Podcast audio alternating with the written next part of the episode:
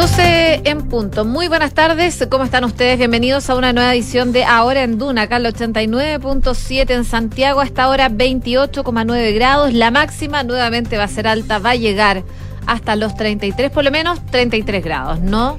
treinta y cinco, treinta y seis o treinta y siete que se sintieron el día de ayer. ¿Cómo estás, Nico? Bien, tú, José. Está bien eso, ¿eh? Porque con como estamos viviendo el día en Santiago, región metropolitana, independiente, claro, hay una nube de humo, vamos a estar comentando eso. Hay, hay harta preocupación, ¿eh? Con respecto sí. a los efectos de lo que hace el humo, pero obviamente la mayor preocupación es el origen de ese humo, los incendios forestales que siguen ahí eh, en desarrollo y genera muchísima preocupación, no solamente en la zona centro, sino un poco más al sur. De hecho, lo, lo más, la tragedia, lo más lamentable fue la, la muerte de un, de un brigadista sí, en Colliguay. Sí. Lamentablemente lo encontraron calcinado, le estaba combatiendo sí. los incendios forestales. Vamos a estar comentando esa situación, por supuesto, en unos minutos más, y comentarles también todas las medidas de precaución que se están tomando y que se están anunciando por parte del gobierno para evitar problemas producto de este humo, esta nube de humo con la que amaneció Santiago el día de hoy. Pero también vamos a estar hablando de otras cosas. El Ministerio de Obras Públicas ya informó de una alza progresiva en el, las tarifas de las autopistas. Nada que hacer, po. Nada que hacer, es parte de... Pero me salió muy del alma. Sí. Nada que hacer. Es que tiene que ver por el I P C. El I P C subió bastante y bueno, también lo suben en la, el precio de las autopistas. No, marzo te lo encargo, como va a estar. Parte en enero en todo caso. Transporte, sí, parte en enero. Parte y, en enero, seis coma siete por ciento. Y de hecho el ministro de Obras Públicas decía que se está, está pidiendo a las concesionarias que hagan una, una tabla como diferenciada, que eso sería un tema, no hay que ver cómo se va implementando, pero que el alza va, va, y esto se suma a eh, el alza del transporte público, que también ahí genera harto nerviosismo en algunos sectores, por decir alguna alza, digo. Sí, por supuesto. Esperemos que el próximo año, la, mira, por lo menos tercera y, y vuelvo a repetirlo como el día de ayer, tercera semana consecutiva de baja en los combustibles. Eso es bueno. Vamos. Ya, por lo menos una buena noticia. Vamos por la de cuarta, quinta. Ojalá. Ojalá. Oye, también vamos a estar comentando eh, la situación que se está dando en Perú. Desde la Cancillería chilena está mostrando preocupación por la situación que hay en ese país. Están preparando un plan de acción para los chilenos que actualmente están varados, sobre todo en Cusco. No sé si han podido verlo, pero hay varias eh, compatriotas que están varados, que no han podido salir de esa ciudad de Perú, muy turística. En Machu Picchu están encerrados. Ayer veía a personas que decían, nos tienen secuestrados, muertos de hambre, eh, no, nos, no nos tienen comida, y, y bueno, no es menor, porque tampoco tienen cómo salir del país y volver a su país de origen. Claro, sí, entonces problema. La situación es bastante compleja, por lo mismo ya están... Eh, encendiendo las alertas desde la Cancillería y por supuesto desde el gobierno exterior para ver cómo se soluciona ese problema que se está viviendo en Perú a propósito de las protestas que se han vivido durante los últimos días en contra del gobierno actual de Dina Boluarte y tras la salida eh, de Pedro Castillo por este intento de autogolpe. Vamos a estar revisando también noticias del deporte, todo enfocado por supuesto al Mundial de Qatar dos mil veintidós, gran final, finalísima el domingo al mediodía aquí en Chile, Francia, Argentina, y en Francia la están viendo pero compleja. Sí. Cinco jugadores de la selección están con fiebre, con el denominado, que yo no lo conocía, lo reconozco, virus del camello. Yo tampoco, lo, lo escuché ayer, ponte tú, sí. una cosa así, pero no... no siempre, siempre tampoco he profundizado de, de qué se trata, porque siempre me imagino... contra los animales acá. Claro. Pero debe tener alguna diferencia, me imagino, no debe ser un virus común. Sí, sí no, claro. Eh, está complicada la situación, se suman dos nuevos integrantes de la selección gala a cuarenta y ocho horas solamente del Mundial, de la final del Mundial que va a ser el domingo, y también hubo conferencia de prensa de Gianni Infantino, el presidente de la FIFA, eh, destacando lo que ha sido el Mundial de Qatar y también dando novedades con respecto a lo que va a ser el Mundial de Clubes, que ya en Europa le han dado el portazo, pero... la FIFA insiste en que va a haber un mundial de treinta y dos equipos. Le vamos a estar contando de qué se trata. Bueno, y tenemos pregunta del día a propósito de esta nube de humo que tenemos acá en la región metropolitana. El gobierno decretó alerta de riesgo sanitario acá en la región metropolitana por este humo de los incendios forestales.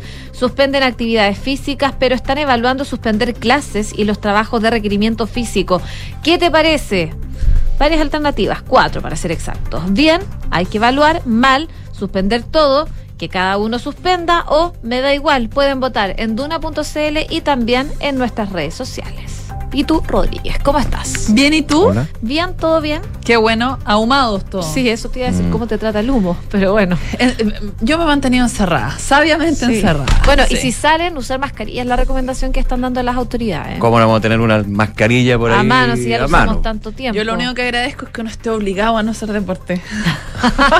Oye, que lata, no puedo, es un no acto puedo de salir a hacer responsabilidad hacer deporte. No, no, pues no. De hecho, ayer tampoco era un buen día. Con claro, treinta y seis, treinta y cinco. Claro, uno se puede desmayar. Hay que evitar esas cosas. Sí. No, no se haga daño. No haga deporte. hago, Yo lo hago, hago otras cosas. Yo lo hago solo por cuidarlos a todos. Y cuidarme a mí, por supuesto. Obvio. Sí. Así que, bueno, no, pero fuera de chiste, claramente la situación está muy delicada, considerando además que recién es diciembre.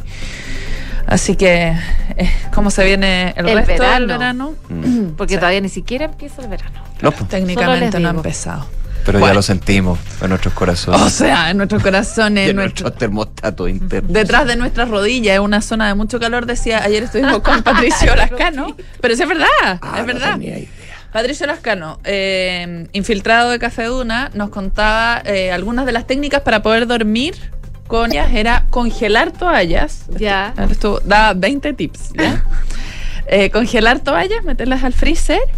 Y hay que pasárselas como por las zonas de mayor calor. El cuello, eh, las muñecas. Eh, como de, las más sensibles. Sí, ¿no? Detrás de las rodillas.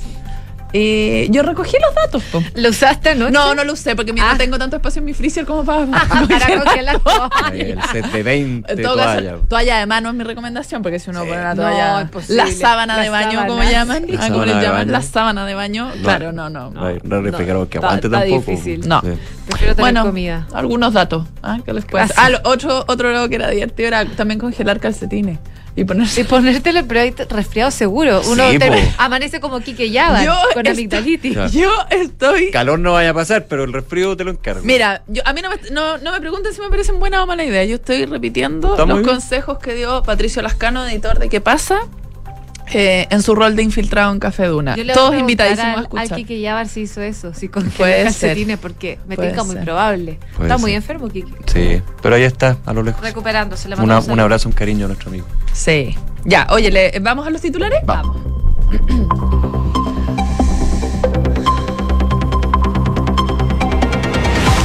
Las autoridades de la región metropolitana emitieron una alerta por riesgo sanitario ante la presencia de humo debido a los incendios forestales que se registran durante las últimas horas. El Ceremi de Salud Metropolitano, Gonzalo Soto, explicó que la principal medida es la suspensión de toda actividad física en la región, particularmente lo que es la actividad física que se hace en los establecimientos educacionales.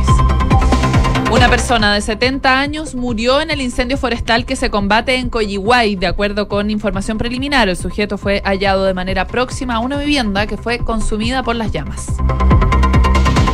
El presidente Gabriel Boric anunció proyectos para reforzar la seguridad, pero advirtió que esto no es solamente persecución. Tenemos que pensar que la delincuencia se combate con mano firme y también con deporte, con cultura y mejorando la educación, es lo que dijo, lo que ha dicho el mandatario. La ministra del Interior, Carolina Toá, abordó hoy el acuerdo constituyente asegurando que este, aunque sea de manera imperfecta, es un tremendo logro y que este logró una salida para una nueva constitución democrática. Sobre el acuerdo de seguridad, la titular del Interior manifestó que de este se puede esperar que la seguridad, en lugar de ser un campo de batalla para dimes y diretes dentro del mundo político, sea un ámbito donde hay un conjunto de materias donde nos pusimos en línea para avanzar y no seguir en esta guerrilla cotidiana de declaraciones.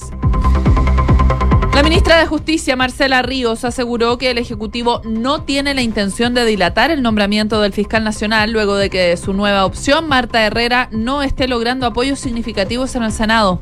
En específico, la titular de Justicia indicó que espera que el Senado pueda poner en, eh, su preocupación en la seguridad antes que cualquier preferencia específica respecto de los candidatos. El ministro de Obras Públicas, Juan Carlos García, informó que luego de llegar a un acuerdo con las autopistas, el alza en el precio del T A C para el próximo año se llevará a cabo de manera progresiva. En ese sentido, el ministro detalló que la primera alza que se concretará en el mes de enero será de un seis coma siete por ciento, mientras que la segunda alza por este mismo monto se aplicará en el mes de julio.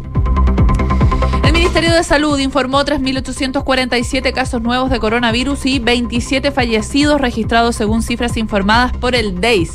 La positividad nacional es de un trece por ciento luego de que se informara el resultado de más de veintitrés mil exámenes entre antígeno y P C R. En cuanto a camas críticas, estas llegan a trescientas trece habilitadas a nivel nacional. Un grupo de sindicatos y organizaciones sociales, encabezados por No Más A F P, el Colegio de Profesores de la Región Metropolitana, la Confederación de Sindicatos Bancarios del Sector Financiero, FENATS, junto a los subcontratados del cobre, anunciaron su rechazo al acuerdo por Chile, firmado por los partidos políticos este lunes recién pasado.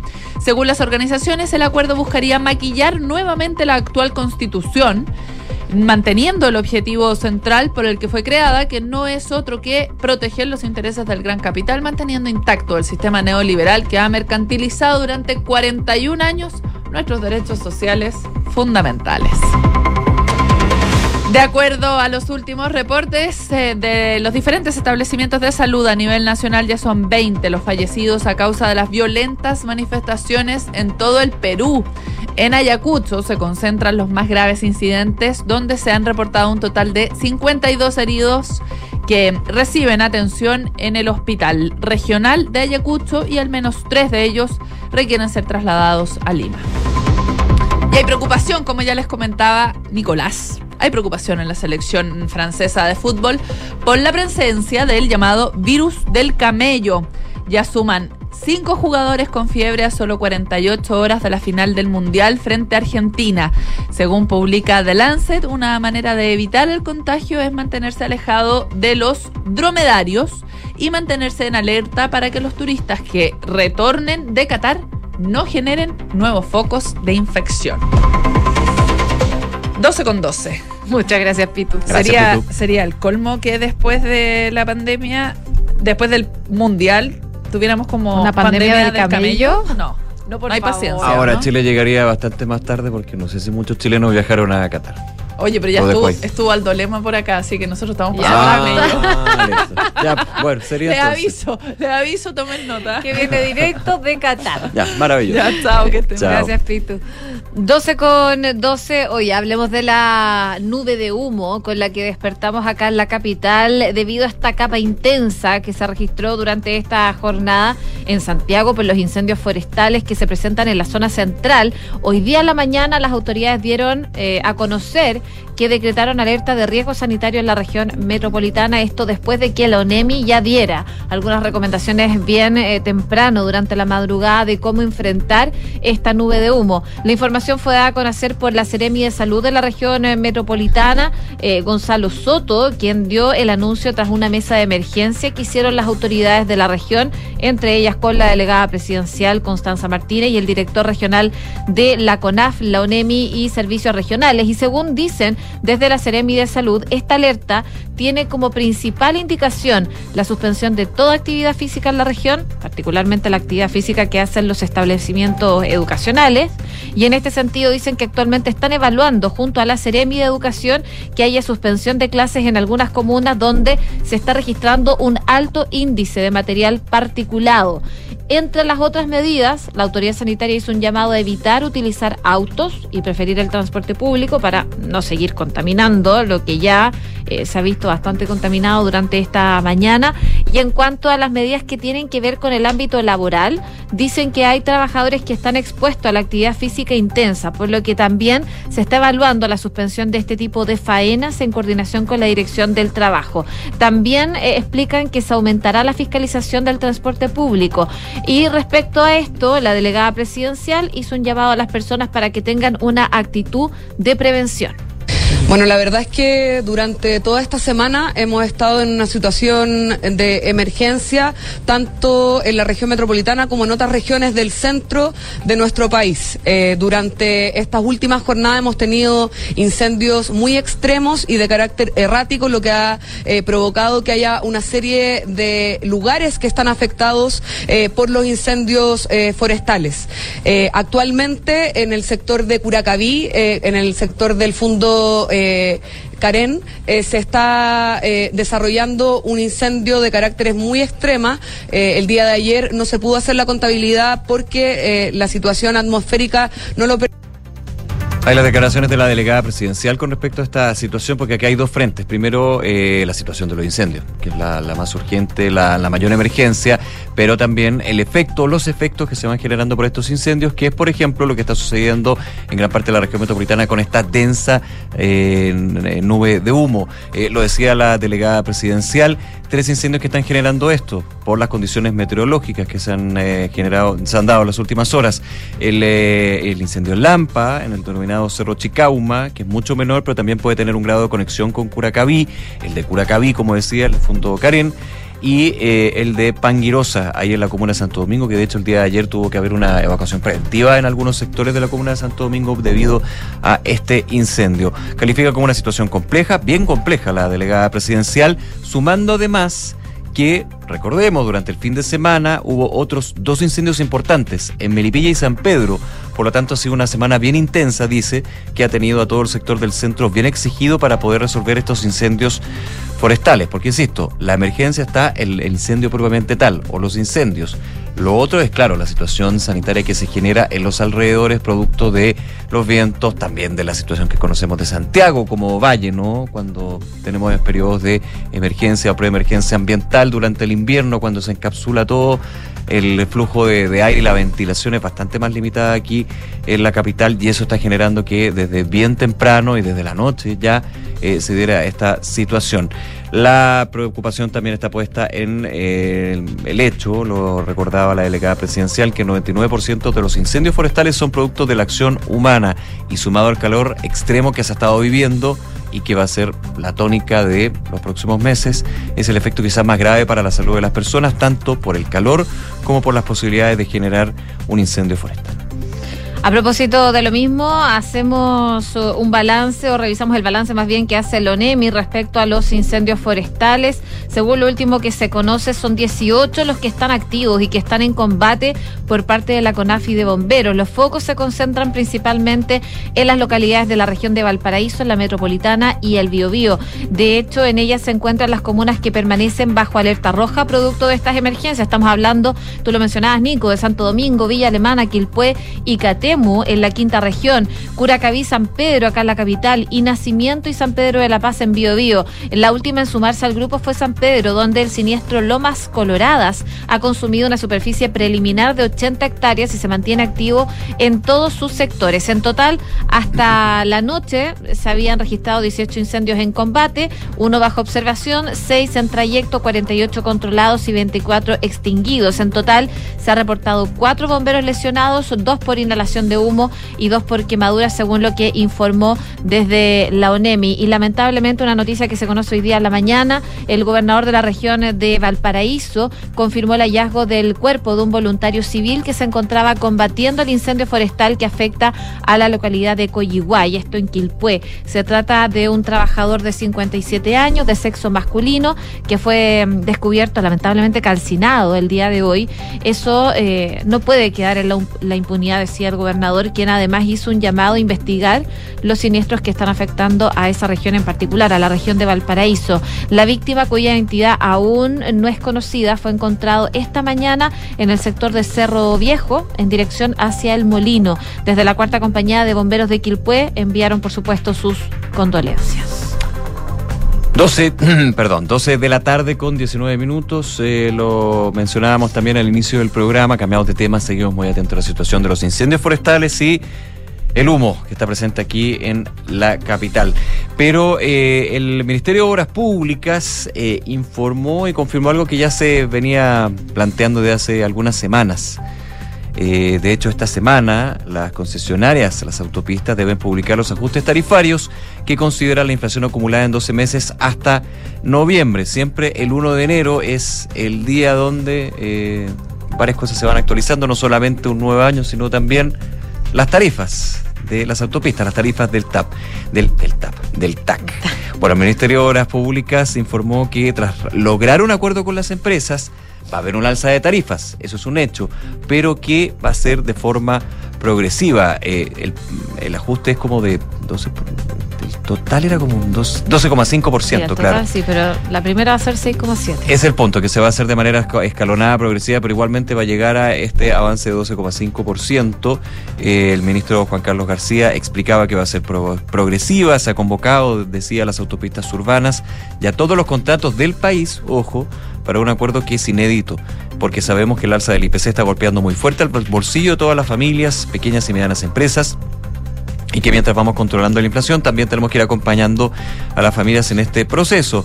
Es por eso, decía Radio Pauta, el ministro García de Obras Públicas, que se ha planteado a las autopistas hacer un sistema de alza diferenciado, algo que no se había hecho antes, de manera de poder ayudar a las familias en este tiempo, es decir, que sea progresiva pero también diferenciado.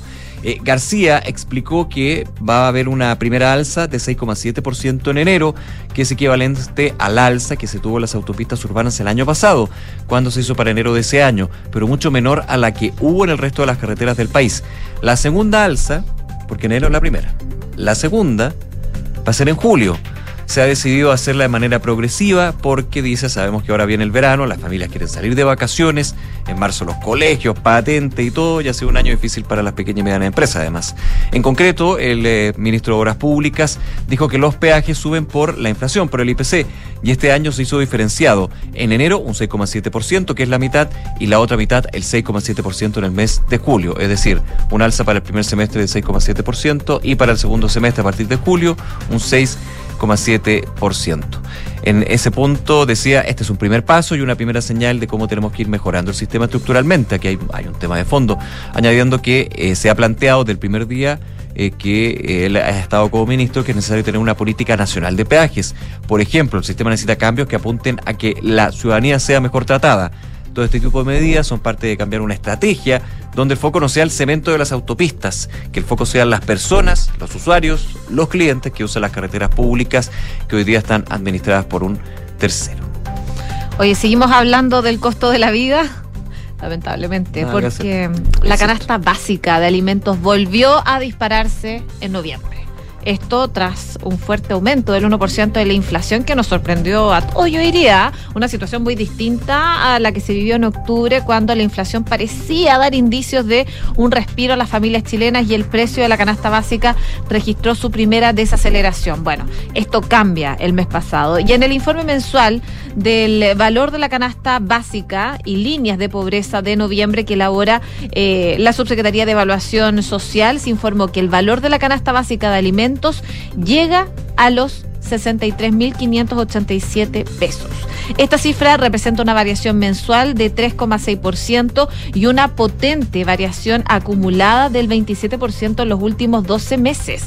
De hecho, el, el año pasado, en noviembre del año pasado, estaba un poquito más de cincuenta mil pesos. Ahora sesenta y tres mil quinientos ochenta y siete. Y está eh, entre las principales alzas. Los alimentos eh, que destacan, por ejemplo, es el plátano, las manzanas y los limones. En cuanto a bajas de precio, destaca el precio de las bebidas gaseosas, el choclo congelado y el agua mineral. Aunque el choclo congelado yo encuentro que está cada día más caro, pero, sí. pero bueno. Uy. La actualización de la canasta básica de alimentos se realiza de acuerdo con la variación del I P C, como eh, sabemos, de los setenta y nueve productos que la componen, y considera la cantidad de calorías diarias mínimas que debe consumir una persona, fijando el umbral en dos mil calorías promedio. En tanto, el valor de la línea de la pobreza y de la línea de la pobreza extrema por persona eh, equivalente alcanzaron los valores de doscientos dieciséis mil y ciento cuarenta y cuatro mil respectivamente, lo que implica una variación mensual para ambas líneas del dos por ciento en el mes de noviembre y una variación en los últimos doce meses de diecisiete coma tres por ciento. Así que hay preocupación, sobre todo por lo que implica finalmente este aumento del veintisiete por ciento en un año de la canasta básica, que es básicamente que hay más gente pobre producto de esto.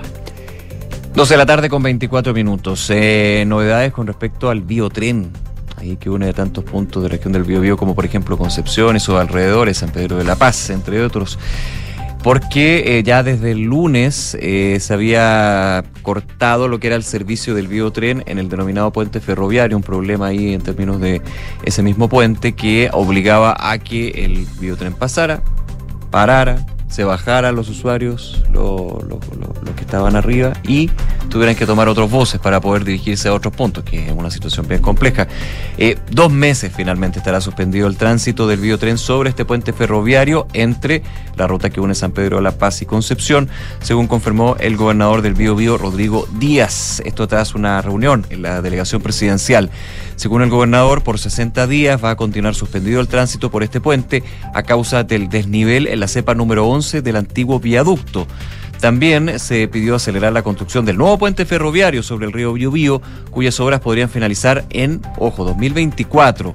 Eh, es dos meses lo que se ha anunciado, entonces se confirma una complicación, se ha reforzado lo que es, eh, son las, las vías alternativas, digamos, lo que estaba comentando, que llega el biotren, para y tienen que bajarse los pasajeros y subirse a buses que han sido dispuestos por la empresa en este caso, también entregando información con respecto a los horarios, a el desplazamiento y por sobre todo también lo que es la frecuencia, pero obviamente una situación compleja. Desde el principio se sabía que esto, inicialmente se dijo que iba a ser toda la semana suspendido, pero obviamente había que hacer los trabajos de evaluación. Hay un tema de seguridad acá, porque técnica, no técnicamente, en la práctica podría pasar por el puente ferroviario, pero es un riesgo, y ese riesgo evidentemente no hay que correr, y habrá que tomar las precauciones del caso. doce con veintiséis minutos. En materia policial, les cuento que la Corte de Apelaciones de Temuco, de la región de la Araucanía, resolvió conceder el beneficio de libertad condicional a José Tralcal, una de las personas sometidas al juicio y declarado como culpable del delito de incendio con resultado de muerte del matrimonio Luxinger Macay. La defensa del ya condenado apeló a la decisión que el quince de octubre de este año la Comisión de Libertad Condicional del Poder Judicial había rechazado, y en esa ocasión la apelación fue vista por los ministros de la tercera sala de la Corte de Apelaciones de la capital regional de la Araucanía, quienes con voto de mayoría resolvieron acoger el recurso. Por lo mismo, el condenado a dieciocho años de presidio por el delito ya referido, eh, Tralcal, comenzará a hacer uso de su beneficio de libertad condicional que fue concedido. Parte entonces de las novedades respecto de este caso, que ha conmocionado por supuesto a la región de la Araucanía. Otorgaron la libertad condicional a uno de los condenados por el crimen del matrimonio Luxinger Macay. doce de la tarde con veintisiete minutos. Eh, hemos estado hablando, José, de operativos por parte de Carabineros, fiscalización para lo que son las compras navideñas, pero también las preparaciones de Año Nuevo y un clásico, que son los fuegos artificiales. Recordemos que por ley no se pueden comercializar, no se pueden usar fuegos artificiales, y solamente lo pueden hacer eh, personas que estén autorizadas con todas las certificaciones. Por ejemplo, el eh, Año Nuevo sobre el mar, eh, lo que es la torrent, la torrentel, sí, todo eso. La torrentel, todo eso. Ahora hay como show de luces. Ahora show de luces, sí, eso ha ido cambiando, ¿eh? Pero igual hay algunos que mantienen los fuegos artificiales. A mí me gustan, aunque mira, me gustan los fuegos artificiales, pero me generan como un conflicto por los animales. Sí, obvio. Pero me gusta verlo. No, lógico, a quién no. Pero bueno, esto ha ido cambiando, pero igualmente, lo, desgraciadamente lo que no ha ido cambiando es la disponibilidad de fuegos artificiales en un comercio completamente informal. Sí. Fíjate que eh, dentro de esta fiscalización eh, se hizo un gran decomiso de fuegos artificiales en el barrio Meix. De hecho, se incautó más de ocho millones de artefactos pirotécnicos. Ah, de chicos, medianos, grandes. ocho millones, lo que se pretendía distribuir a nivel nacional, y de hecho se detuvo por parte de la policía al mayor distribuidor de fuegos artificiales de la zona. En total fueron tres los allanamientos realizados el miércoles. Carabineros se eh, señalaba que terminó con éxito esta investigación asociada a la venta y distribución de fuegos de artificio, eh, los que están penados por ley, prohibidos, tanto para aquellos que distribuyen, así como para los que compran.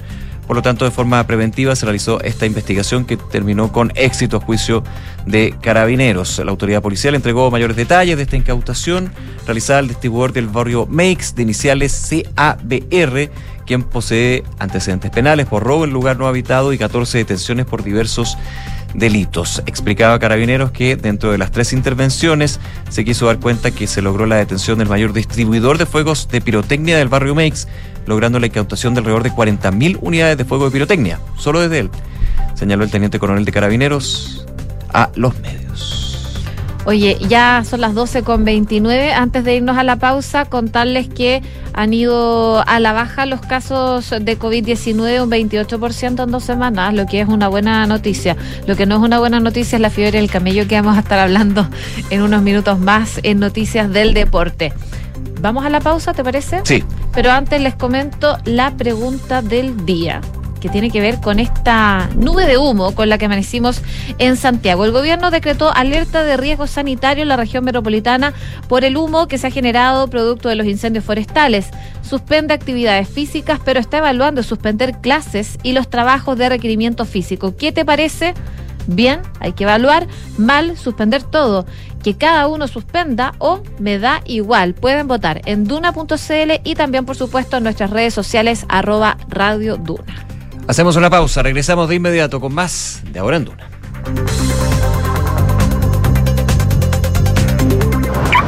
mil setecientos diez, mil setecientos once, mil setecientos doce, nuevos árboles plantados. Nuestro compromiso sigue creciendo. Por cada híbrido Toyota que recorra las calles, plantaremos un árbol nativo, que junto a más de mil setecientos árboles ya plantados, darán vida al gran bosque Toyota en el sur de Chile. Iniciativa que ayudará a cuidar del medio ambiente y reducir la huella de carbono. Conoce más en bosque punto toyota punto c l.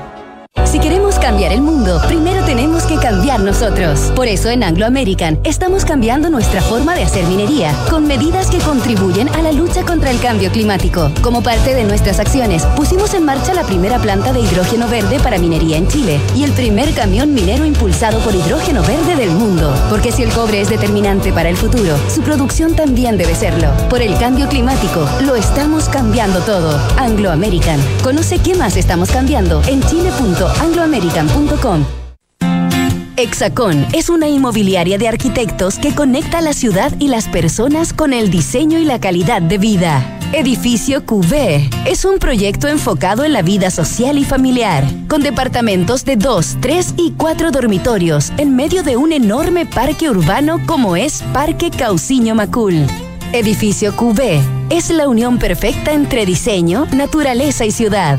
Conoce más en doble u doble u doble u punto hexacon punto c l. Un, dos, tres. No, no, no, no. Sofía, Juan, Benjamín. En Clínica Alemana no pensamos en números, pensamos en personas. Junto a Desafío Levantemos Chile, te presentamos Mil Personas, Mil Soluciones de Salud, que busca entregar soluciones concretas a mil pacientes de la salud pública de aquí al dos mil veintitrés. Conoce las iniciativas de Desafío Alemana, nuestro programa de sostenibilidad, en clínica alemana punto c l. Clínica Alemana. Si es tu salud, es la alemana.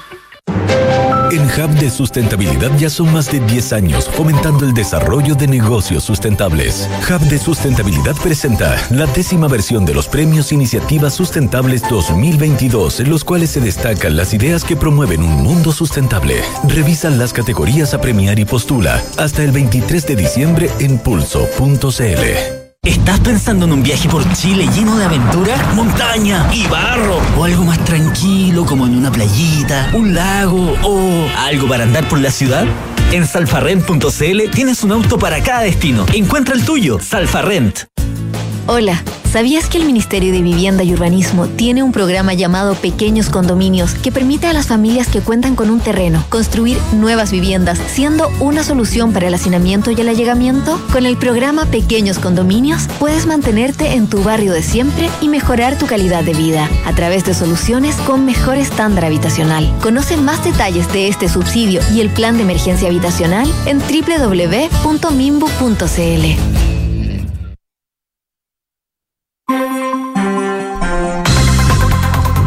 doce con treinta y tres minutos, estamos de regreso en Ahora en Duna, acá al ochenta y nueve punto siete.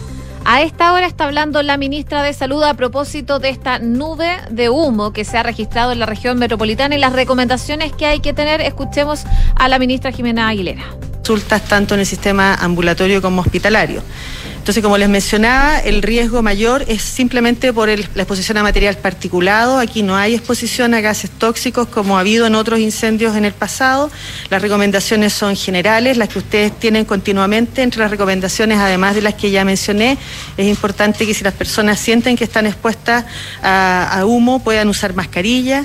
Si tienen que hacer aseo, usen paños húmedos para no levantar más material particulado y que se mantengan atentos a la información respecto a cómo sigue evolucionando la situación para las medidas que se sigan tomando. Eh, en el decreto se suspendieron las eh, actividad física en las escuelas y también significó eh, algún nivel de suspensión de clases en establecimientos que están en la zona más afectada por la, el aumento en la contaminación con partículas que se decretó, eh, que se detectó en la red de monitoreo de contaminantes, y eso lo va a informar el ministro de Educación. Muchas gracias. Hay entonces Muy el ministro de Educación que toma la palabra para seguir hablando de este balance y las recomendaciones de las autoridades. Escuchemos. El sector de educación se toman sobre la base de las definiciones que hace el Ministerio de Salud, considerando especialmente nuestra preocupación por niños y niñas, y de esta medida, y por lo tanto todas las medidas tienen relación, ¿no es cierto?, con el resguardo de su salud. Dado que eh, la Seremi de Salud Metropolitana determinó, ¿no es cierto?, la suspensión de las actividades físicas en la mañana, es el reporte que tenemos de la mayoría de los establecimientos eh, dentro de la región. Una cosa importante también de señalar ahí es que algunos sostenedores, hasta el minuto catorce comunas, han solicitado la suspensión de clases durante la mañana.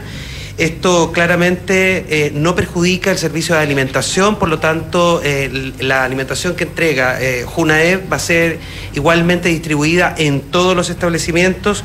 No hay, ¿no es cierto?, entonces riesgo de esto.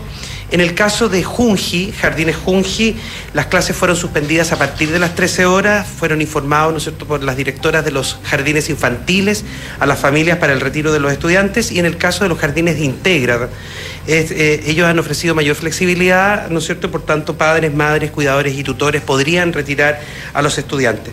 Es bien importante también señalar que esto no va a afectar la subvención escolar en el día de hoy, de, de, de producirse, ¿no es cierto?, una suspensión, por lo tanto los sostenedores van a tener los recursos correspondientes a el final del mes. También es importante señalar que eh, el Ministerio de Educación tiene un convenio con ONEMI eh, específicamente para, en casos de emergencia, poder seguir brindando el servicio de alimentación a las comunidades educativas en otras eh, modalidades. Lo más importante es que nuestra recomendación no ha sido la suspensión de clases, y vamos a estar informando, ¿no es cierto?, de acuerdo a la evolución de estos incendios durante el fin de semana, de ocurrir algo distinto. Lo más importante es entregar tranquilidad y certeza a las familias de que el servicio educativo se sigue brindando, y también, ¿no es cierto?, el servicio de alimentación. Muchas gracias. Declaraciones entonces del ministro de Educación, Marco Antonio Ávila, respecto a eh, las medidas que se están tomando producto de la contaminación a propósito de los incendios forestales. doce con treinta y siete. Datos, estadísticas y curiosidades. Todo lo que necesitas saber sobre Qatar dos mil veintidós está en Duna Mundial. Se viene la final, estamos a viernes, el domingo a las doce del día, hora chilena, juega Argentina contra Francia. El actual campeón y el que quiere volver a ser campeón.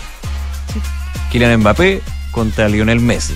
Eh, son algunas. Ayer estábamos, lo, lo pueden revisar en duna punto c l, eh, en el Minuto de Deporte hablamos con la Fran Raizza, nos hizo todo el desglose de estadísticas, números de Mbappé, de Messi, pero también de la selección y cosas bien atractivas, haciendo la previa, digamos. Pero donde no están muy tranquilos, bueno, nadie está tranquilo a la espera de entrar a la cancha, digamos, allá en Qatar, pero en Francia está complicada la cosa. Está complicada la cosa porque a cuarenta y ocho horas de la final, Eh, la selección está en alerta, en alerta total. Ya se han confirmado en las últimas horas dos nuevos jugadores que estarían con fiebre, enfermos. Rafael Varané e Ibrahima Konaté se sumaron a la ola de enfermos con fiebre, que golpea ya en total a cinco jugadores de la selección. Estos dos que estamos comentando amanecieron este viernes con un resfriado y estaría vinculado al denominado virus del camello que afecta al equipo.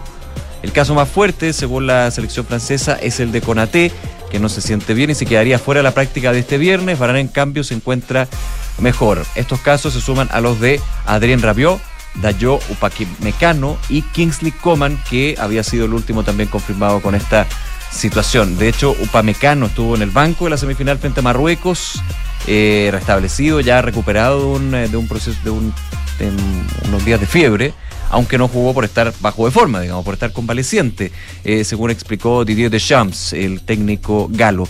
En cuanto a Rabiot, ni siquiera llegó al estadio y al día siguiente se, se este, entrenó al margen del resto de sus compañeros. Francia ha negado en todo momento que se trata de un brote de COVID. Lógico. Lo primero que se pregunta uno es... Pero uno piensa al tiro, si estamos todavía en pandemia. Sí, pues bueno, se ha descartado esto. De hecho, Didier Deschamps indicó que se trata de fiebre ligada al frío por el aire acondicionado y por la baja de temperaturas en Doha en los últimos días. Pero eh, los medios franceses e internacionales hablan que los jugadores se habrían contagiado con el denominado virus del camello. Esta es una enfermedad que surgió en dos mil doce en Arabia Saudita, que supone que fue transmitida por... desde murciélagos, nuevamente el murciélago aparece, desde los murciélagos a los... ¿En serio? Murciélago, sí. Como que no, no tiene siempre, descanso. Con todo cariño a los murciélagos, pero siempre están ahí. Los murciélagos transmitieron esta enfermedad a los camellos del desierto de la península arábiga, incluidos los que están en territorio catarí. Es el denominado síndrome respiratorio de Oriente Medio, MERS, que no tiene vacuna ni tratamiento, por lo que se advirtió a los hinchas que acudan a la máxima cita del fútbol, que sigan una importante serie de consejos. Mascarilla, ¿no? Mascarilla, estar lejos los camellos también, que es como la gran atracción, digamos, en ese... Bueno, pero si se llama fiebre del camello, lo que uno primero se aleja de los camellos, me imagino. Sí, pues este es el MERS-CoV, que es diferente al causante del COVID diecinueve, que es el SARS-CoV dos. Eh, de hecho, la O M S, la Organización Mundial de la Salud, eh, de, apuntaba que fue detectado por primera vez en dos mil doce. Se han producido casos en países de Oriente Medio, Asia Meridional y África. Es eh, un virus zoonótico, es decir, que se transmite de los animales a las personas. Los seres humanos se infectan por el contacto directo e indirecto con dromedarios infectados, a k a igual camellos, aunque aún no se conoce bien la vía de transmisión exacta. Mm. Ahora, esto es lo que dicen algunos medios. Desde eh, la selección francesa se apunta a que las bajas temperaturas, los cambios de temperatura, que yo no sé cómo se va a Qatar, pero si uno, por lo que uno lee y ha escuchado, los estadios es como si uno estuviera en, en un refrigerador. En un refrigerador y después sale y, y, y te la encargo. Sí. Claro, así que está compleja la situación porque ya son cinco y en extremo cuidado y obviamente cuidando al resto de la selección para llegar con todo, digamos, a la final del domingo. Oye, si pensamos que eh, la final del domingo todavía no prendía, bueno, espérense a escuchar esto porque esto está generando mucho. Ya que hay un medio, un medio galo que se llama R M C Sport, publicó un artículo en el que hace un durísimo análisis del combinado que comanda Lionel Messi. Este medio habla de juego limitado, de racismo y hasta un complot pro-Messi.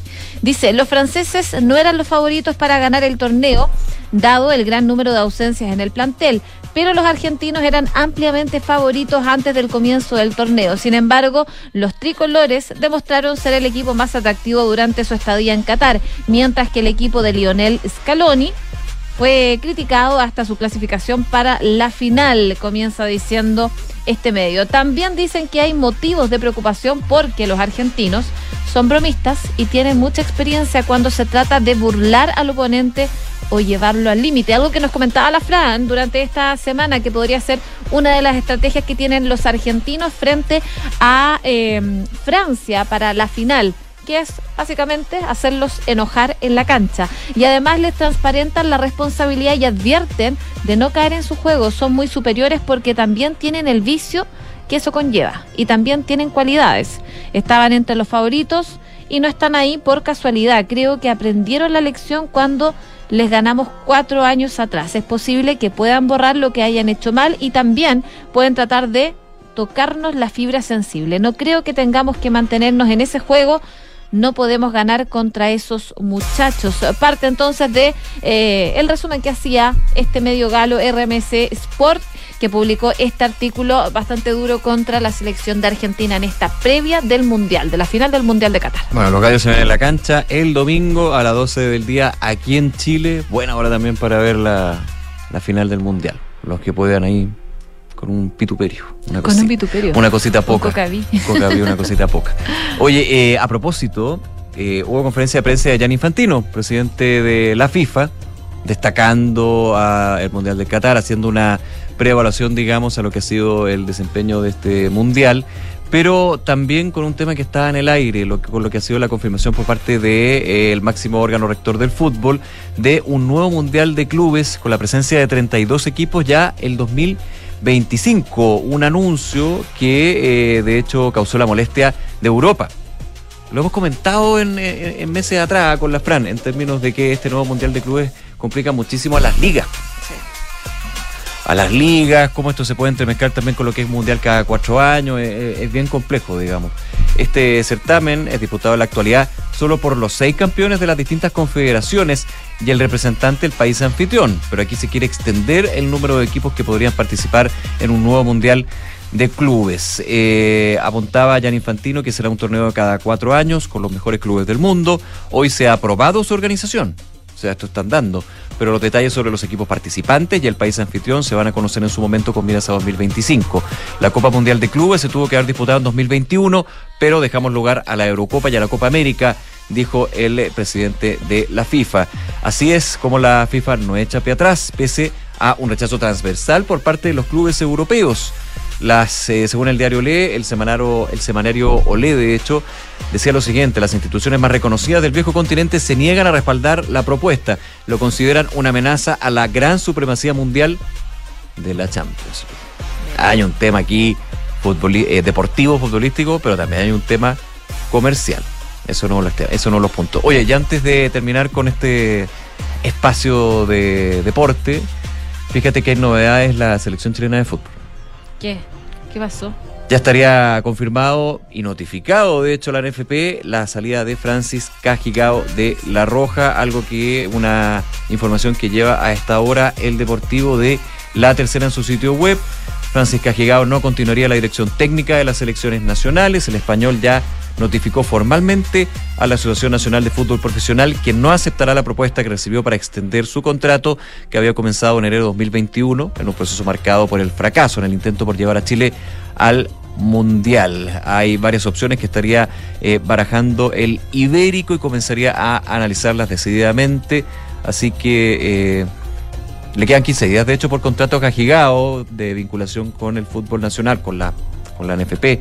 En este, en este caso, de ese plazo seguirá cumpliendo con las labores que realizaba. De hecho, una de las últimas será acompañar a la selección femenina en la gira por Europa. Luego de eso, diría adiós. Ya, doce con cuarenta y seis.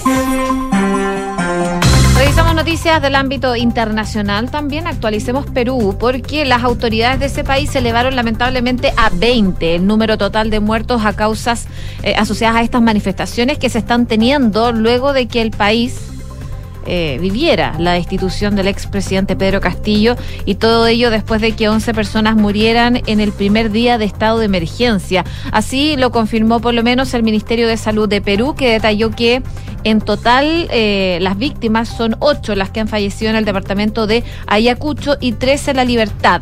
La Dirección Regional de Salud de Ayacucho informó que hay ocho personas que murieron y otras cincuenta y dos que resultaron heridas por estos enfrentamientos contra las fuerzas de seguridad cuando trataban de invadir el aeropuerto nacional eh, en el centro de Perú. Eh, lo que explican y detallan desde la Dirección de Salud es que se movilizan ambulancias del Centro de Salud de Santa Elena, SAMU, Bomberos del Perú y brigadistas de salud para las primeras atenciones y traslados a los establecimientos de salud más cercanos. Y también se informó de que los heridos estaban siendo atendidos en el Centro de Salud de Conchupata y en el Hospital Regional de Ayacucho, según recogió el diario Correo. En este sentido, las autoridades del país llamaron a la población a la calma y a respetar la labor del personal sanitario, alegando que su única misión es salvar vidas sin distinción alguna. Las otras tres muertes de la jornada del jueves eh, tuvieron lugar en el departamento de La Libertad, también durante las protestas de eh, en contra del gobierno de Perú. Según la cadena R P P, en el departamento de Apurímac, los decesos alcanzaron seis desde el inicio de las manifestaciones, mientras que Arequipa eh, y entre otros registran un fallecido. Eh, las últimas muertes tienen lugar en medio de las fuertes protestas que están teniendo lugar en todo Perú. La destitución y detención de Pedro Castillo eh, han sido parte de los gatillantes. Los manifestantes piden a la nueva presidenta del país, Dina Boluarte, la disolución del Congreso y la convocatoria de nuevas elecciones generales. El gobierno peruano ha decretado el estado de emergencia a nivel nacional, esto durante treinta días en respuesta a las protestas.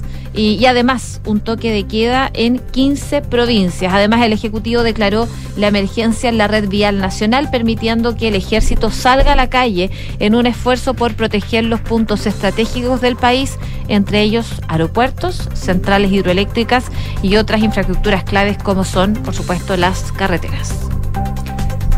doce de la tarde con cuarenta y nueve minutos, los archivos nacionales de Estados Unidos liberaron este jueves miles de documentos secretos sobre el asesinato del presidente John efe Kennedy en mil novecientos sesenta y tres. Eh, hay que recordar que la Comisión Warren, que investigó el ataque a balazos al presidente de cuarenta y seis años, determinó que fue obra de un ex francotirador de la Marina, Lee Harvey Oswald, que actuó solo. Obviamente se han generado durante todos estos años una enorme cantidad de teorías conspirativas, de aristas derivadas justamente de este magnicidio en Estados Unidos. Sin embargo, la conclusión formal fue insuficiente para eh, dejar esta especulación de un complot más siniestro, más siniestro detrás del asesinato del trigésimo quinto presidente de los Estados Unidos. Según los archivos eh, que se hicieron públicos, estamos hablando de, fíjate, trece mil ciento setenta y tres documentos. Impresionante. trece mil ciento setenta y tres. Pero la Casa Blanca impidió la publicación de algunos miles más, invocando razones de seguridad nacional. Eh, dijo que el noventa y siete por ciento de los registros, que suman aproximadamente cinco millones de páginas, han sido liberados. Bueno, el presidente Joe Biden comentó en un memo que se seguirá reteniendo una cantidad limitada de documentos. Las solicitudes anteriores para retener documentos provenían de la C I A y también del F B I. Eh, en algún minuto, decía el presidente, el aplazamiento temporal continuo de la divulgación pública de dicha información, perdón, decían las agencias de seguridad, es necesario para protegernos contra un daño identificable a la defensa militar, las operaciones de inteligencia, la aplicación de la ley o la conducción de las relaciones exteriores. Eh, así que sigue el misterio, pero de todas maneras se siguen revelando documentos, miles de documentos, un número significativo de los archivos publicados que se relacionan principalmente con quien fue el autor del disparo, Lee Harvey Oswald, Oswald, perdón, declarado culpable de este magnicidio.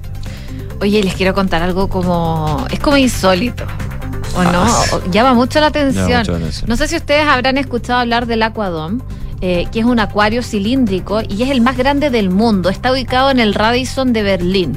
Bueno, ese acuario gigantesco reventó hoy día. Todavía no se conoce por qué, pero... Eh, vertió hacia el edificio, por supuesto, y hacia la calle un millón de litros de agua y lamentablemente mil quinientos peces tropicales que estaban en este acuario. Eh, en el incidente resultaron heridas leves dos personas, pero eh, no generó mayores inconvenientes eh, de personas, por lo menos, eh, porque inconvenientes generó.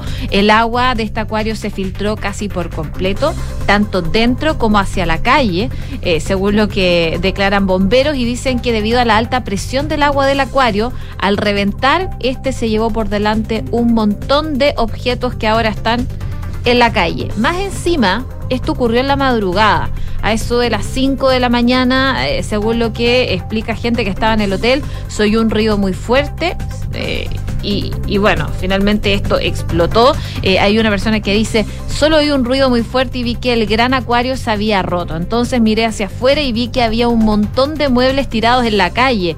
Y me di cuenta entonces que el acuario había reventado y las cosas habían salido arrastradas. Es como, imagínate, es como un, un tsunami al interior de un hotel.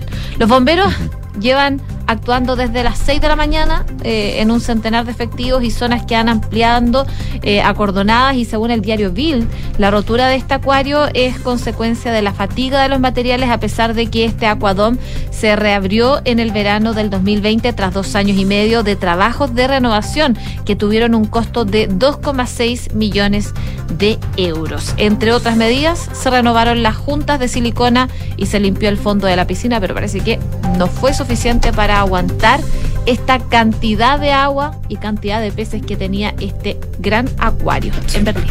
Claro, imagínate con los pescados, hay que empezar a buscarlo rápido. No, no, yo creo que murieron. Probablemente. Oye, y rápidamente para ir a noticias nacionales, eh, nuevamente Elon Musk.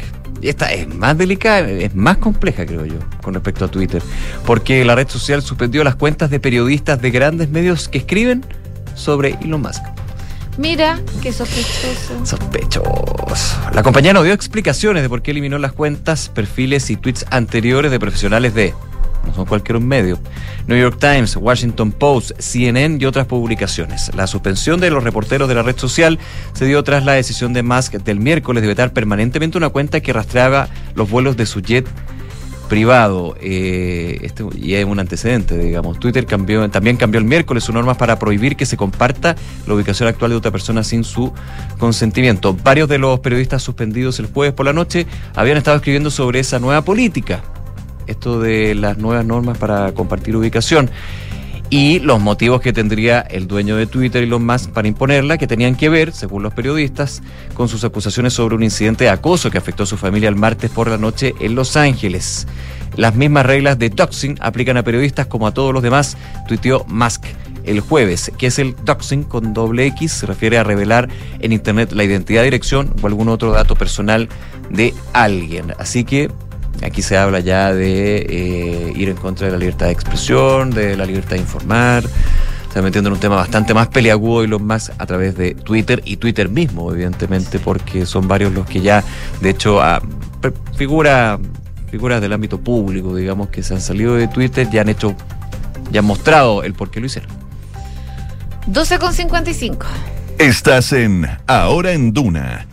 Volvemos a lo nacional para contarles que el Colegio Médico, junto al Colegio de Cirujanos Dentistas, la Confederación Nacional de Profesionales Universitarios de la Salud, entre otros, incluido la Asociación de Fiscales del Poder Judicial, dejaron una carta al ministro Mario Marcela, al ministro de Hacienda, para exigirle que se incorporen a ellos en este reajuste del doce por ciento que reciben la mayoría de los trabajadores públicos. A esos profesionales, por ganar más de dos millones doscientos mil pesos, les corresponde un reajuste fijo de doscientos sesenta y cuatro mil pesos. Patricio Mesa, presidente del Colegio Médico, dijo que todos los asistentes que llegaron eh, hoy día hasta el Ministerio de Hacienda estaban convencidos de que un reajuste parejo para todos de un doce por ciento es una buena alternativa para mejorar los problemas de la salud y la justicia que tenemos en el país. Bueno, esta jornada habrá un Consejo Nacional en el Colegio Médico donde se van a discutir todas las alternativas para poder presionar al gobierno si es que no son escuchados, considerando incluso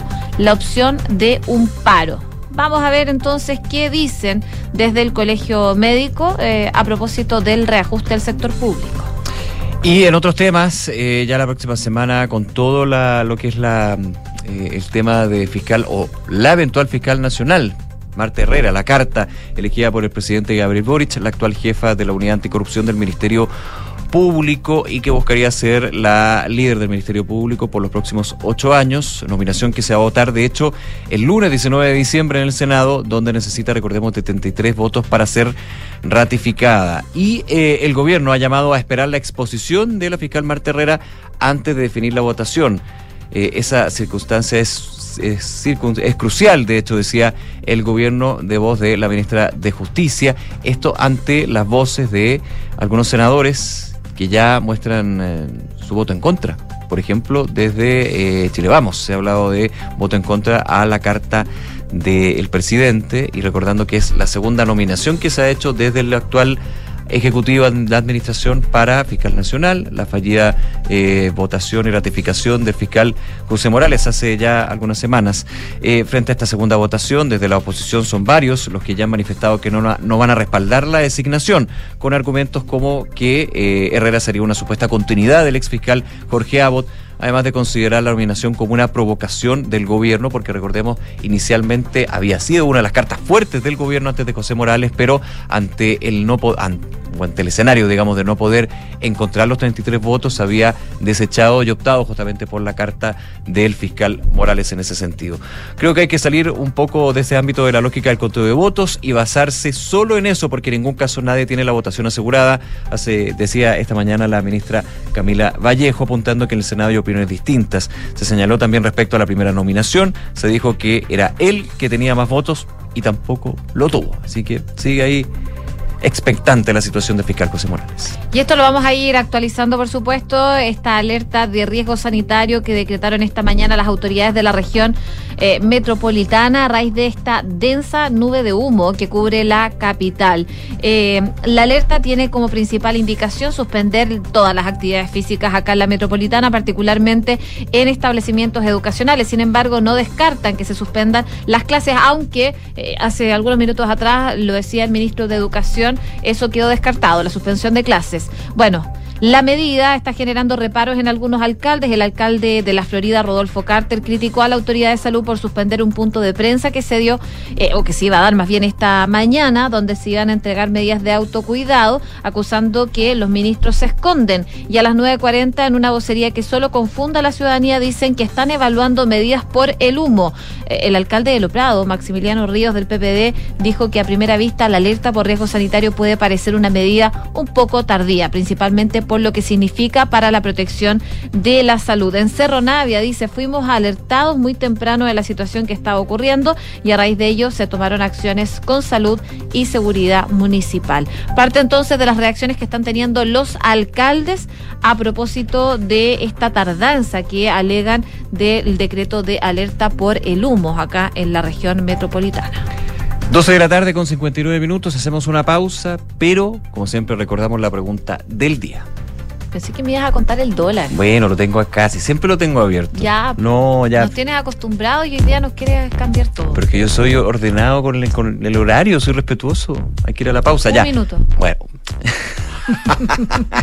ochocientos ochenta y siete pesos está subiendo el dólar, once pesos de hecho el alza, eh, uno coma veintiséis por ciento. Ayer cerró en eh, ochocientos setenta y seis pesos, así que ahí se va empinando a cercanos ochocientos noventa pesos el dólar. Esto también con lo que han sido las señales de la Reserva Federal, el aumento nuevamente de las tasas de interés y la preocupación que va generando y que eso va aumentando también eh, la versión al riesgo. Y cuando hay versión al riesgo uno empieza, o los inversionistas más grandes, digamos, van tornándose al dólar. Y ahora sí, ahora puedo sí. contarles la pregunta del día. El gobierno decretó alerta de riesgo sanitario en la región metropolitana por este humo que les comentaba de los incendios forestales. Suspenden actividades físicas, pero están evaluando suspender clases y trabajos de requerimiento físico. ¿Qué te parece? Bien, hay que evaluar. Mal, suspender todo, que cada uno suspenda. Me da igual. Pueden votar en duna punto cl y también, por supuesto, en nuestras redes sociales. Pausa, ya regresamos con más de Ahora en Duna. Donde te encuentres, de norte a sur, de mar a cordillera, Copeval estará contigo, apoyando tus proyectos con productos y servicios de calidad, aportando toda nuestra experiencia de sesenta y seis años en el campo chileno, para que tus productos lleguen más allá del horizonte. Copeval, juntos somos líderes. Agroinsumos, maquinaria y riego tecnificado. En Credicorp Capital nos centramos en ser aliados estratégicos de nuestros clientes para cumplir sus objetivos con nuestro portafolio de inversiones de carácter global. Siente la confianza invaluable de contar con asesores financieros que le agreguen valor a tus decisiones. Conoce más sobre nosotros en credicorp capital punto com. En Sonda, trabajamos para que disfrutes tu vida, impulsando la innovación y el desarrollo de soluciones que acompañen la transformación digital de las organizaciones de hoy. Cuenta tú también con el respaldo, agilidad y eficiencia del líder en transformación digital de la región. Conócenos en sonda punto com, porque en Sonda trabajamos para que disfrutes tu vida. Sonda, make it easy. Pedidos Ya es más plus que nunca. Descubre ahora el increíble programa de beneficios que tenemos para ti. No te pierdas todos los días envío gratis en todas las marcas seleccionadas, descuentos exclusivos y mucho más. Dale más plus a todos tus pedidos. Súmate a Pedidos Ya Plus. Disponible en Santiago, Serena, Viña del Mar, Concón, Reñaca, Chillán, Concepción, Los Ángeles y Temuco. Infórmese sobre los términos y condiciones en el sitio web o la aplicación de Pedidos Ya. Comprometidos con contribuir a mejorar los principales problemas que aquejan a nuestra sociedad, el académico de la Universidad Andrés Bello, doctor Luis Barraza, lideró un equipo de científicos que desarrolló una nueva familia de nanopartículas que aportarán a disminuir la toxicidad de las quimioterapias, haciendo más eficientes los tratamientos contra el cáncer. Universidad Andrés Bello. Calidad, compromiso, orgullo.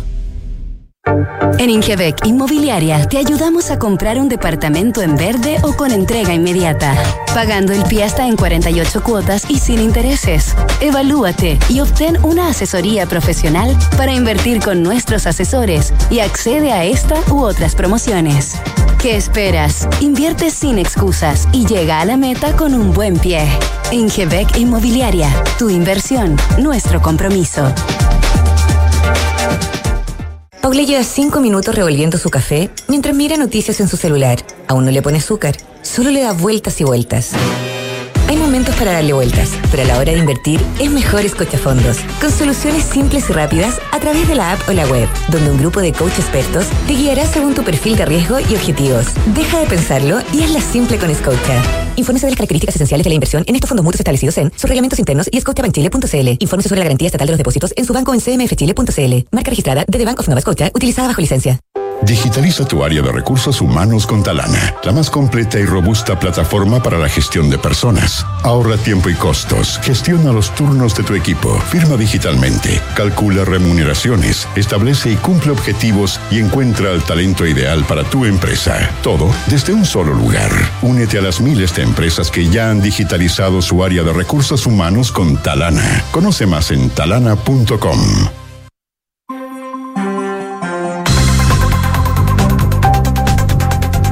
Una con cuatro minutos, estamos de regreso en Ahora en Duna. En estos momentos en Santiago, treinta grados ya de temperatura. La máxima va a llegar hasta los treinta y tres con cielos despejados. Y ya está con nosotros Pitu Rodríguez para contarnos de los principales titulares aquí en Ahora en Duna.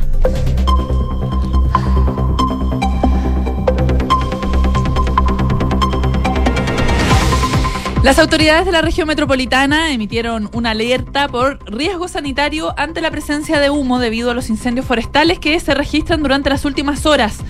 La ministra de Salud, Jimena Aguilera, encabezó la reunión de emergencia por los incendios e hizo un llamado a evitar las actividades físicas y cerrar las puertas y ventanas de las casas para evitar la exposición al humo, asegurando que el principal riesgo está en la exposición al material particulado. La canciller Antonia Urrejola aseguró que el gobierno está preocupado por la crisis política que vive el Perú y que ya habría dejado a más de veinte víctimas fatales en el marco de las violentas manifestaciones. En ese sentido, la ministra Urrejola indicó que efectivamente estamos sumamente preocupados por la situación que está ocurriendo en Perú. Por una parte, respecto a los chilenos que están varados allá, pero también estamos muy preocupados por la situación de derechos humanos en ese país. Junto a esto, la canciller ratificó que el T P P once será depositado la próxima semana. El presidente de la Democracia Cristiana, Alberto Undurraga, desestimó que su partido vaya en lista única con el oficialismo para los candidatos a consejeros constitucionales e indicó que prefiere eh, ir por una nómina separada con el socialismo democrático. En ese sentido, Undurraga indicó que el A D C es distinta a los partidos de Apruebo Dignidad, que son de una izquierda más refundacional, a diferencia de los partidos del socialismo democrático, con los que la Falange tiene coordinaciones en el Congreso.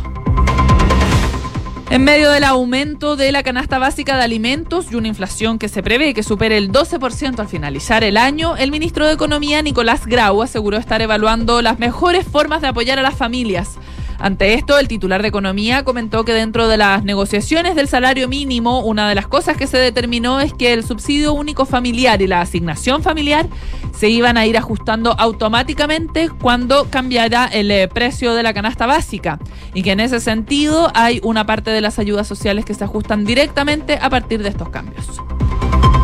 Ocho ex carabineros fueron dados de baja por una falta grave revelada a través de controles desde dentro de la institución. Según descubrió la sección de asuntos internos de Carabineros, habrían estado escoltando camiones de grandes dimensiones y cobrado por aquello. Junto a esto, la policía eh, uniformada entregó los antecedentes a la Fiscalía para que pueda indagar la existencia de delitos. La ministra de Relaciones Exteriores del Perú, Ana Cecilia Gervasi, expresó hoy que pese a que la reunión de transferencia de la presidencia pro tempore de la Alianza del Pacífico, prevista para el catorce de diciembre en Lima, fue suspendida por la crisis po- política que vive Perú, continúan con las coordinaciones con el gobierno de México para que esta se realice sin problemas. La canciller peruana indicó que su país busca ejercer el liderazgo de esta alianza a partir del mes de enero y que ya conversó con los embajadores de países de la región que no reconocen al gobierno de Dina Boluarte. Una de la tarde con ocho minutos. Muchas gracias, Pitu. Nos vemos. Gracias, nos vemos. Oye, una con ocho, hablemos de la designación que se tiene que hacer de nuevo fiscal nacional, porque eh, ha habido varios comentarios a propósito de eso, y ahora salió a comentar la situación el presidente de la Corte Suprema, Juan Eduardo Fuentes, que respondió hoy día a las críticas que han surgido hacia el proceso de la elección del fiscal nacional, asegurando que el Poder Judicial no tiene la responsabilidad de que haya fracasado la postulación de José Morales y tampoco en la eventualidad de que Marta Herrera sea rechazada también. Acá el titular de la institución abordó el tema tras conocer los dichos de la ministra Ana Liuriarte, quien ha recalcado que si se desecha por segunda vez la carta elegida por el presidente, ello será responsabilidad de los tres poderes del Estado y no del Ejecutivo. Bueno, tras ser consultado sobre el tema en el Palacio de la Moneda y, y tras una participación que tuvo, eh, Fuentes eh, cuestionó que se le achaque el fracaso al máximo tribunal al país. ¿Por qué de los tres poderes del Estado?, se pregunta él. No, pues nosotros hicimos la quina y no nos corresponde a nosotros la designación del fiscal nacional, así que no tenemos ningún fracaso en el Poder Judicial. Por el contrario, dice, hemos cumplido con todas nuestras obligaciones. ¿Por qué responsabilidad a los tres poderes del Estado si nosotros cumplimos? Elegimos a todos los postulantes de acuerdo a sus méritos, hicimos la quina y la designación no nos corresponde a nosotros, decía el presidente de la Corte Suprema, Juan Eduardo Fuentes. En cuanto a los dichos de Uriarte, el juez expresó que eh, no tiene ninguna responsabilidad en el tema, que no iba a opinar sobre el gobierno, que no iba a criticar sus declaraciones y que no le correspondía. Eso habrá que estudiarlo en su momento en cuanto a la posibilidad de abrirse a la posibilidad de que el mecanismo de selección sea modificado. Bueno, eso habrá que verlo en su momento, decía, habrá que analizarlo, pero no es el momento de hacer ninguna declaración. Además, sobre cómo sería el proceso si se rechaza a Herrera, indicó que eso lo vamos a ver si es que se rechaza y vuelve a la Corte Suprema para confeccionar una nueva quina, ahí lo vamos a resolver. Pero en el fondo lo que está diciendo es, esperemos a ver qué pasa en el Senado, la votación que se va a desarrollar el lunes. Sobre los reproches hacia la poca transparencia con la que ocurre la selección de la quina, el magistrado dijo, ¿cómo que no es abierto? Si pueden postular todos los que quieran y se hace selección de acuerdo con sus antecedentes y méritos. ¿Qué más abierto que eso?, dijo Juan Eduardo Fuentes, entonces el presidente de la Corte Suprema, que responde, entre otras cosas, a las críticas que han surgido eh, a propósito de la fallida designación de José Morales y el poco, la poca agua en la piscina probablemente mm. que pueda haber para la designación de Marta Herrera.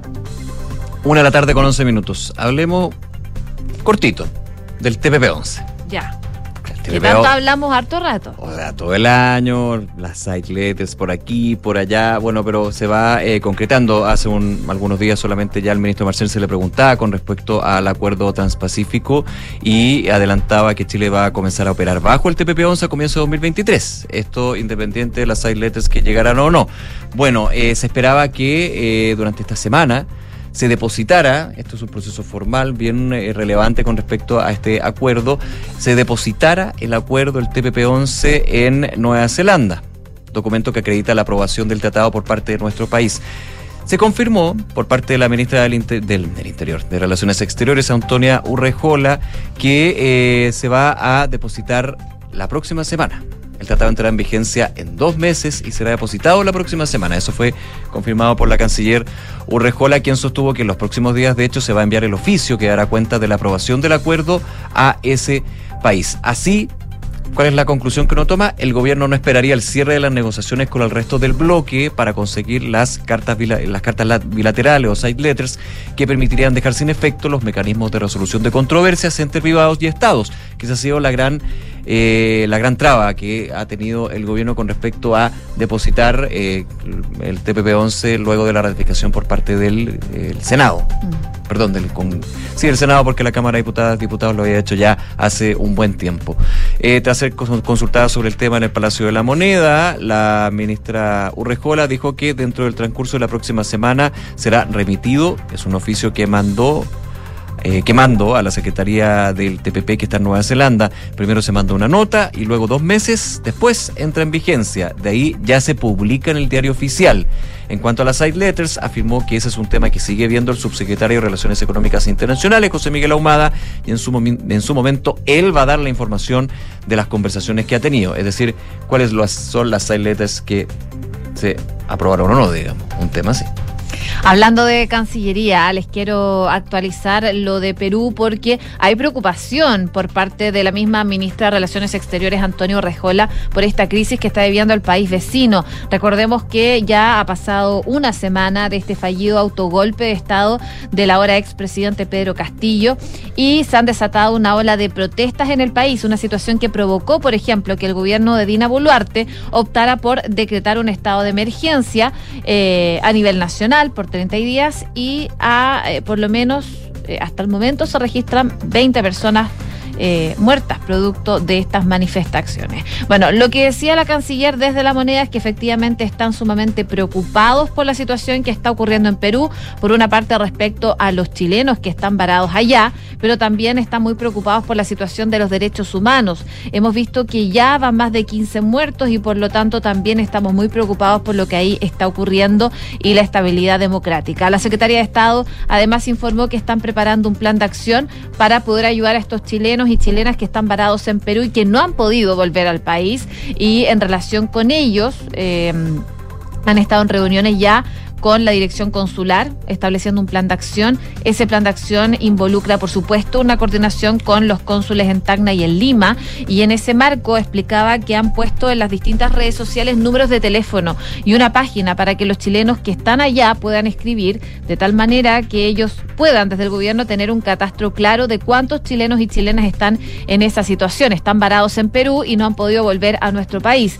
En este momento el aeropuerto está cerrado, como también las carreteras, por lo Por lo tanto, es bien difícil en este momento poder sacar a las personas de ahí, pero están trabajando en coordinación con la representación de Chile en Lima. Además, recalcó que están siguiendo muy de cerca e informó lo que tienen hasta el momento, obviamente, son los flujos que van cambiando. Al menos hay un catastro de trescientos cincuenta chilenos que están varados en Perú actualmente.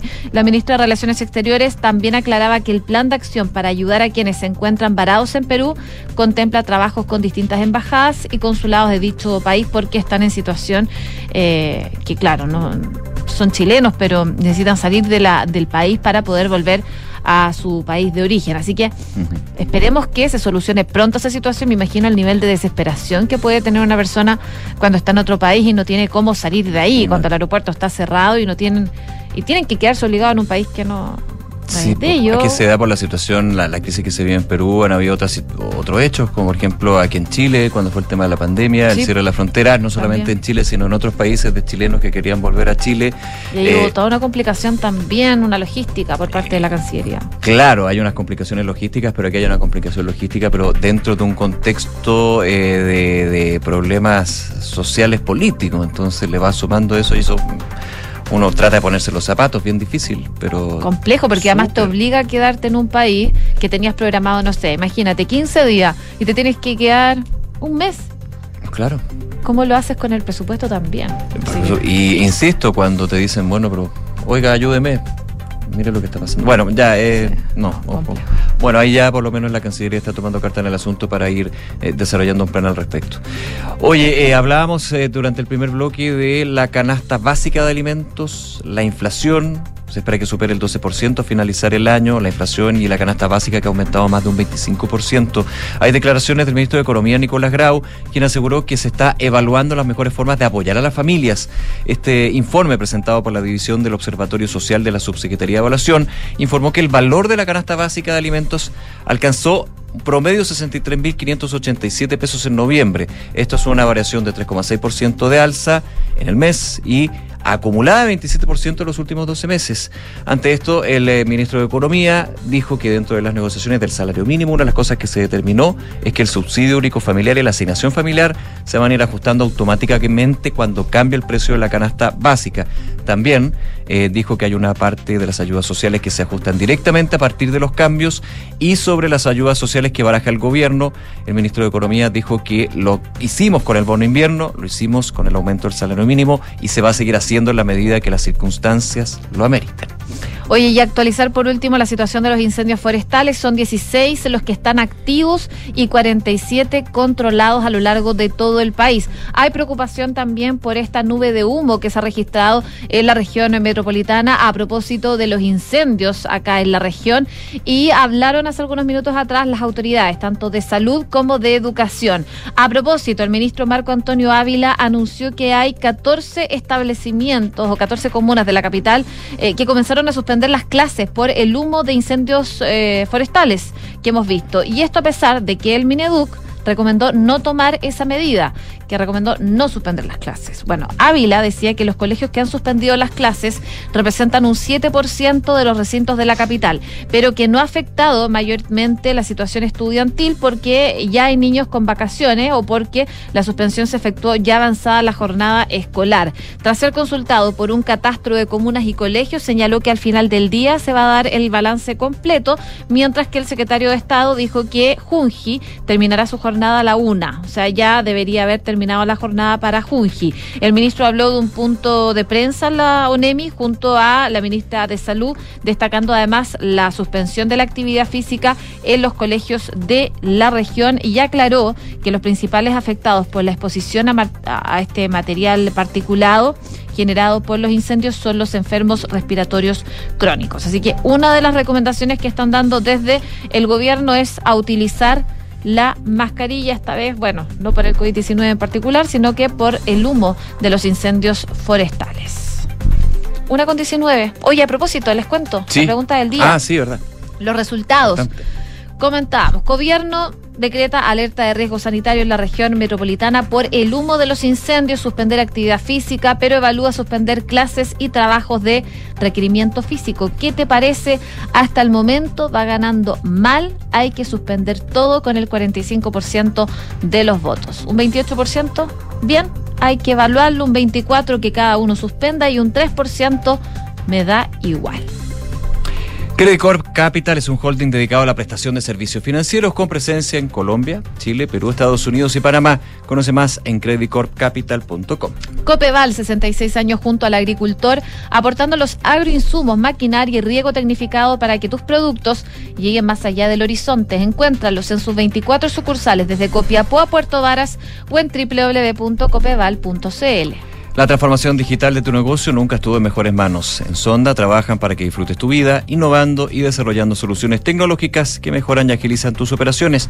Conócelos hoy. Sonda, make it easy. Y Pedidos Ya más Plus que nunca. Descubre el increíble programa de beneficios que tienen para ti. Envíos gratis en todas las marcas seleccionadas, descuentos exclusivos y mucho más. Súmate a Pedidos Ya Plus. Términos y condiciones en el sitio web o en la app de Pedidos Ya. Nos vamos, muchísimas gracias por acompañarnos, que tengan un excelente fin de semana y por supuesto invitarlos, invitarlas a que sigan en nuestra sintonía. Ya viene Cartas Notables y luego la edición P M de Información Privilegiada. Chao.